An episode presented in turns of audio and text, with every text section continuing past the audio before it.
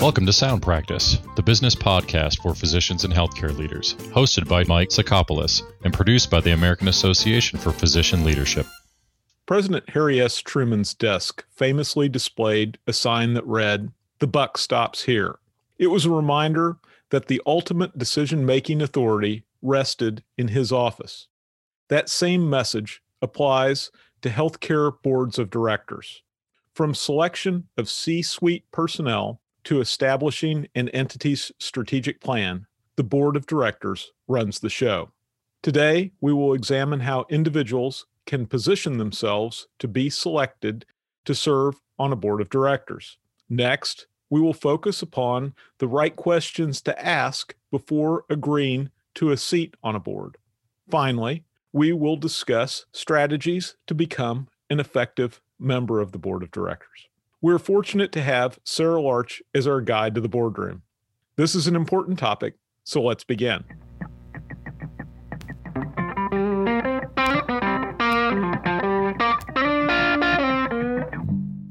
Sara Larch is a healthcare executive and consultant.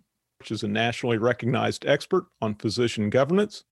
Ms. Larch has vast expertise in healthcare administration, from serving as a practice administrator to being a consulting managing director of life science and healthcare at Deloitte. Ms. Larch has been there and done it. It is my pleasure to welcome Sara Larch to Sound Practice. Thank you. It's a pleasure to have you. So, this is a podcast of the American Association for Physician Leadership. And the AAPL often receives questions from individuals desiring appointment to be a, a member of a board of directors. It strikes me that the best way to address questions uh, in this vein is from the point of view of the board. What are boards of directors looking for in prospective directors? Well, it does depend on the specific board and it does depend on what kind of board. But let's assume for a few minutes and that we're going to talk about a healthcare board um, and that it's not for profit and I'll but I'll come back as as we have a conversation and give you examples from advisory boards or public and private or private equity boards too, because in some areas those things are very similar, um, and in some they're very different. So I'll, I'll, mention that as we go. But as far as like what are they looking for? Um, obviously, an accomplished professional. They're going to look at your experiences. They're going to look at what knowledge you have, both financial and clinical and advisory. And in fact, you know, if physicians are coming on boards, they often look specifically to physicians to be the clinical quality expert, might even become an educator for the board. Um, but they're looking for someone who has experience thinking strategically, um, someone that um, can set their personal interests at the door when they come in, that they really are committed to the organization and the organization's mission um, and if it's a physician, I think it's really the reputation. Are you well regarded by your peers? Certainly comes in. Um, diversity is a big topic right now for boards, and I think that boards are looking for a mix of experiences and a mix of points of view. So right now, I think that women and people of color have more opportunities to be considered than maybe they have in the past, and that's a good thing. Um, the other piece I think they look for is are you really willing to do the work to be on the board? You know, you have to prepare, you have to be ready. Um, and then in some cases, I would last, the last thing I would mention is uh, depending on the kind of board, um, there are some times where it's required that you're going to be a fundraiser. You know, in the in kind of in a traditional classic board perspective, they talk about board members bring wealth, they bring work, and they bring wisdom. Um, and depending on what kind of your board board you're considering, they may want all three of those. So um, we can talk more about that as we go. Great. So you brought up some some good characteristics of things that boards would look for in prospective candidates. What type of activities specifically should individuals undertake to prepare to join a board of directors? I think that finance is a big topic on boards and not everybody con- no, no not all of us have been cfos let's be clear on that. And and i have not but you know that hasn't um, hindered my ability to be on boards. But they want you to know how to read financial statements and understand the economics of healthcare if that's the industry that you're looking for a board position in. Um, so i think you want to you know, prepare to make sure you're under you're comfortable in that finance world because you will get questions about that as you're considered. Um, another opportunity is to reach out and meet with the CEO and or the board chair individually, kind of talk about what are their goals or what are they looking what are they looking for in a board member. Um, you can read their strategic plan. Almost all strategic plans are available on the web these days. I mean, I shouldn't say all, but let's say not-for-profit boards. The strategic plan is usually out there, and who their main competitors are is something you can get smart about. Um, as far as preparing to, to be considered, I would also emphasize uh, making sure that you have a social media presence. So my example or my advice would be that to make sure you're on LinkedIn, you know, you have a profile, that it talks about the kinds of experiences that you want to highlight. Um, and um, to be thinking about a bio from your perspective that would orient you towards a board. Our classic resume or CV can tell a lot about what you've done, but sometimes a, a little bit of a different version of that can kind of talk about your value. Um, I had the opportunity to attend uh, actually a board preparation course from, you know, different associations have courses and they have, you know, articles and things. I really encourage people to take advantage of that. I, I attended one of those and one of the most obvious things was this comment about LinkedIn or your resume, um, because you, you have to translate it kind of into the language of being on a board. You know, I know how to do these kinds of things, or you may be interested in a board that has a certain niche. You know, like I've served on a board for an animal shelter, which, you know, completely off topic from healthcare, but, you know, they wanted something different than what another board wants. And so depending on, you know, the board you're pursuing, you may want to emphasize certain experiences or interests uh, in that. So those are some of the ways I'd prepare. I think the social media comment is is very astute and, and interesting. Um, w- would it not also be advisable to follow the social media of the the organization that Absolutely. You're, you're Great point. Absolutely. I mean, just you know, learn everything you can about that organization. Uh, talk to as many people as you can. I mean, networking is a powerful thing in, in all ways that we pursue our lives. So yes, social media of all kind would be excellent. So let's say that the strategy that you laid out is successful and now you're considering whether or not to go on onto the board. What are questions that a potential director should ask before he or she accepts a position on a board? Yeah, I think this is a great question. Um, you know, sometimes we get so excited that we're asked on a board that we just say yes. you know, so sometimes you need to stop and ask some questions. So I'll mention a couple. You know, some of these would be probably really basic for any board conversation, but you might want to ask some of these early on, and then as they get more interested, you could probe into some more things.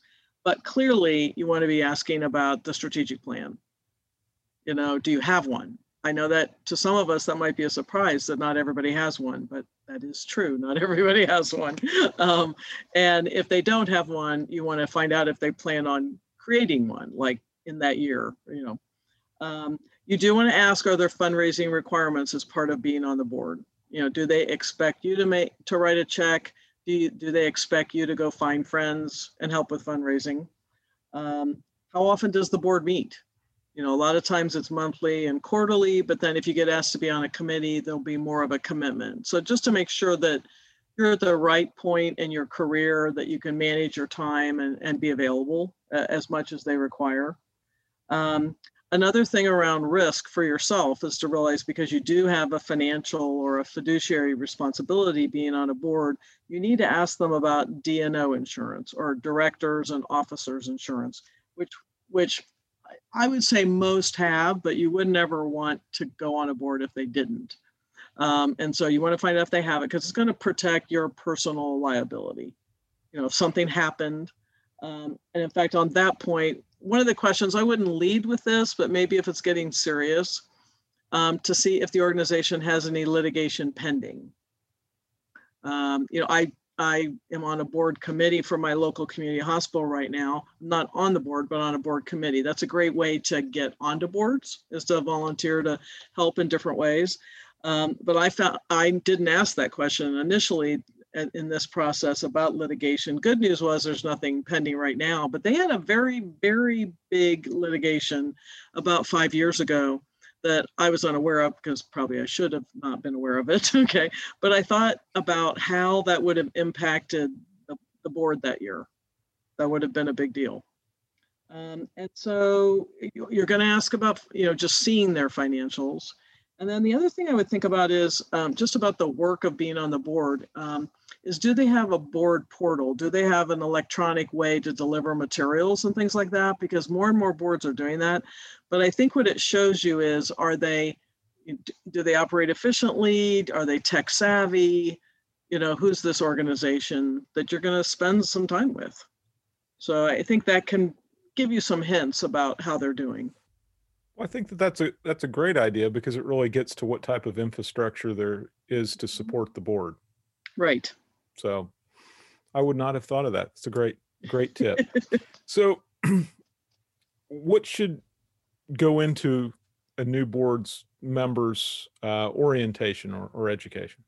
Well, I think some of it would be like all the questions we just talked about, those would all need to be answered. You'd want to be able to talk about those and answer your questions. I think that you should be prepared in an orientation that they're going to give you a lot of materials, hopefully in this board po- portal format. You're not in the olden days, like even just even 10 or 20 years ago, you would get a big board book, you know, a big binder of things every time there was a meeting. Now to have it electronically is easier. Um, you're going to want, they're going to, they should be asking you to sign a conflict of interest form. They should ask you to sign a confidentiality form, as well as the D&O insurance that we've already mentioned.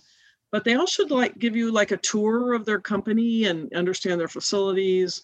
Uh, obviously, they're going to give you the org chart and kind of the organizational overview. Um, and then I, I don't know if they do this all the time, but I would encourage you to get an introduction to the executive management because I mean you're on the board and there's board duties and the executive executives of that organization obviously manage the day-to-day business, but there is a relationship. And so having some insight into who those people are would most usually be part of an orientation. Let's talk about those conflict of interest that you just um, raised that might have to sign a, a, document on that. What are some potential conflicts of uh, interest for physicians that serve upon a hospital board of director and how can those conflicts be avoided? I'm going to say first that um, i don't think all conflicts can be avoided. Some just are and it might not be the right match because of personal circumstances. I'll give you a couple examples here in a minute. But i think the most important thing about conflicts is to identify them early. Stop and think about if there are any you want to get all of that out before selection even gets close to happening? Um, eh, so that's a great question because some, some people might not stop to think they even have a conflict. Um, but basically, what I think about for conflicts are financial. Usually, that's where some of those things happen. Um, you know, if it's a not-for-profit organization, you know, the IRS has regulations about you have to have independent directors and they can only have financial transactions with you up to a certain dollar amount. I'm not going to quote the certain dollar amount because those things can change but um, so for instance with physicians good example. So usually it um, physicians who are employed by a hospital or a healthcare organization are not on that board because they're employed. There's a financial relationship and it might get a little complicated now, I would point out, though, that there are some hospital and healthcare systems that are comfortable with employed physicians, especially like a leadership of the physician enterprise or the medical group, as an ex officio or you know kind of like a community member where they'd be non-voting. So it'd be more advisory role, but you'd be at all the board uh, meetings, and you might even be a representative role representing that medical group. So you need to get understand that. Okay. If you're a physician in the community, you're not employed by that entity, you're in a private group. Um, you need to just think about are there any business transactions? So one example I can bring up is maybe you, maybe you're the you're a female applicant and you're applying and you don't have any business transactions, but your husband happens to be a physician too, and he does call in the ED and gets X amount of money from the organization. That could be a conflict. Okay. Um, or there's you're you're in a private practice, there's two partners um, in the practice, you're going to apply for the board position, but maybe your partner is chief of OBGYN at the hospital and gets a stipend. It may not be a lot of money, or it may be a lot of money, and that may be a conflict. So I, I would just, I would think about that. Um, and then, you know, if you uh, are also involved with a competitor, it's going to be another issue. So maybe you mostly do all your business at this hospital, but you're now taking call at the major competitor in town or even down the road a little bit. Everybody knows those things. and so it's going to come up. Um, and so just be thoughtful about that. And, you know, that's why sometimes physicians wait until um, they're a little bit further into their career. Um, because early in the career, sometimes you have relationships with a lot of different hospitals, a lot of different healthcare organizations, and and sometimes it's just a little too complex to sort out. Um, but just, I mean, most of these things are common sense things that would be conflicts. Um, and they should give you a form. That's what I'm used to, where they ask you questions about potential conflicts. And you know, as you go through that, you'll you'll identify them. What about standard parameters for board size, time required um, for board members, numbers of committees to sit on? Yep. Can you set some expectations for us? Yeah, I, I think the board size, uh, you know, usually people talk about an eight to 50, eh, pardon me, eight to 12 member board. Um, I've seen them much bigger. Um, you know, um, because we were going to talk today, I went to look to see what was the national average. Mm. And so they say an average corporate board has 9.2 members, which I did not know until I went to look that up. Um, but they also went on to say that it can be as small as 30 and as large as 31. So that sounds like all over the map to me. uh, but I, I, think that the 8 to 12 is is a good range to consider. That's what it's going to be. Though sometimes they have additional community members or advisors, um, and sometimes they have ex officio members. So sometimes it creeps up in the numbers. As far as time required, you know, you're going to have a monthly meeting and a and or a quarterly meeting. You may have an annual retreat. Um, now in this past year of doing lots of things on Zoom, it's actually not so difficult. But if you're you, sometimes the board you're going to, you may have to even fly to it, depending on what kind of board you're on. So you, you can consider meeting time, maybe travel time, certainly preparation time. And then committees, um, I think a lot of board members end up being on at least one committee. And so then you kind of have a duplicate set of meetings and prep, you know, because you've got, you know, some pretty key uh, committees that require X number of people on them. So it, it's just, you know, it's not, it's not too bad in a not-for-profit world. Um, as we talk about, you know, if you think about um, public boards, uh, where your time is um, bigger, much more um, call upon your participation and actually you know, like having work in between meetings to do, um, those boards are more likely to um, pay you for your time and or consider you know stock options. That would be a usual thing in a public board. Whereas for a not-for-profit board, that is usually not the case. You're usually not compensated. And so it's, you know, it's more about the mission and your passion for that organization and interest in helping. Fair enough. So it's let's let's stick with compensation for just a moment. Do you believe that directors should be compensated for their service? Well, from my perspective, I don't know that it. I personally, of course, if you're on a board, you'd love to be compensated. So that's just natural, right? But the point is that depending on the kind of board, there's really rules around these things. And the board doesn't really get a lot of choice about some of these things. So, you know, like a not for profit board, like if you're looking at a hospital or health system or your specialty society as a physician or the association you belong to, they usually do not compensate. Um, they may pay your travel if the meeting is national. They may uh, provide you a few other perks or about inviting you to things and including you in things. Um, as a board member, of course, as part of a leadership role, um, but you don't usually get actual compensation for a not-for-profit.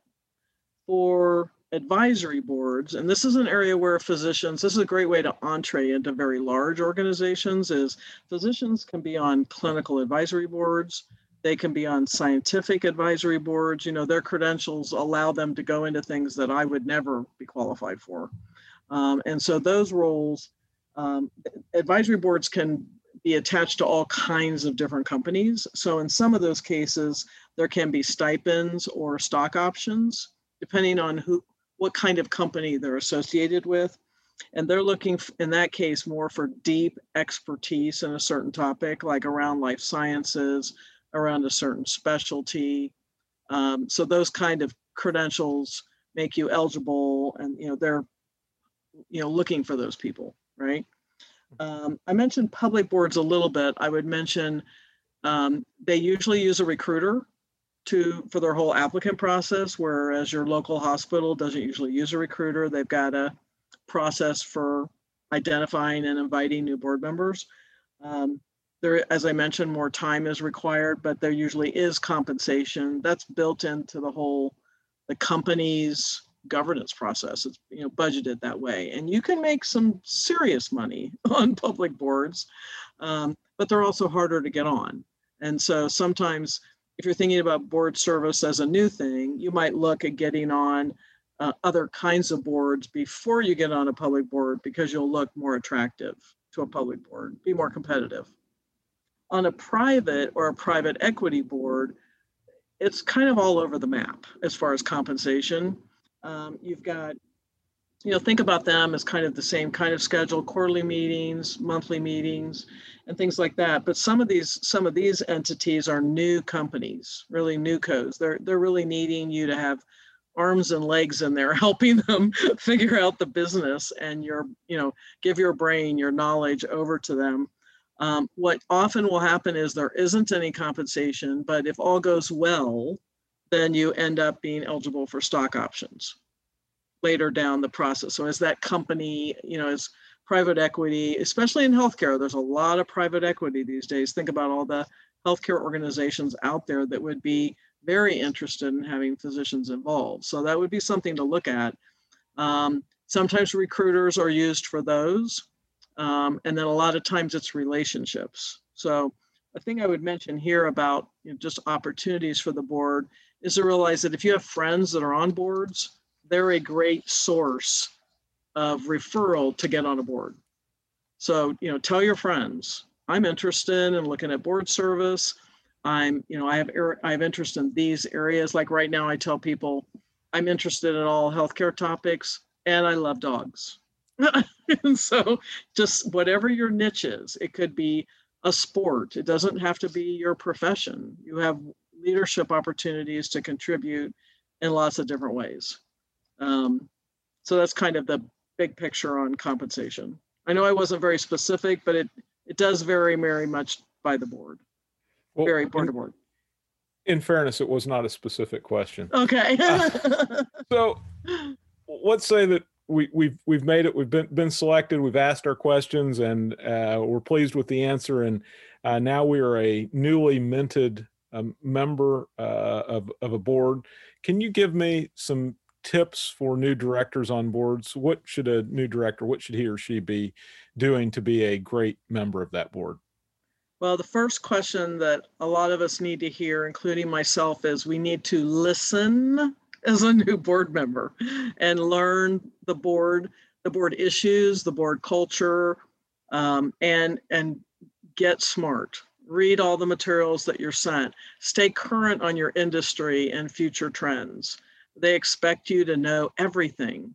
Like you're from healthcare and you do, like I come from the medical practice physician enterprise world.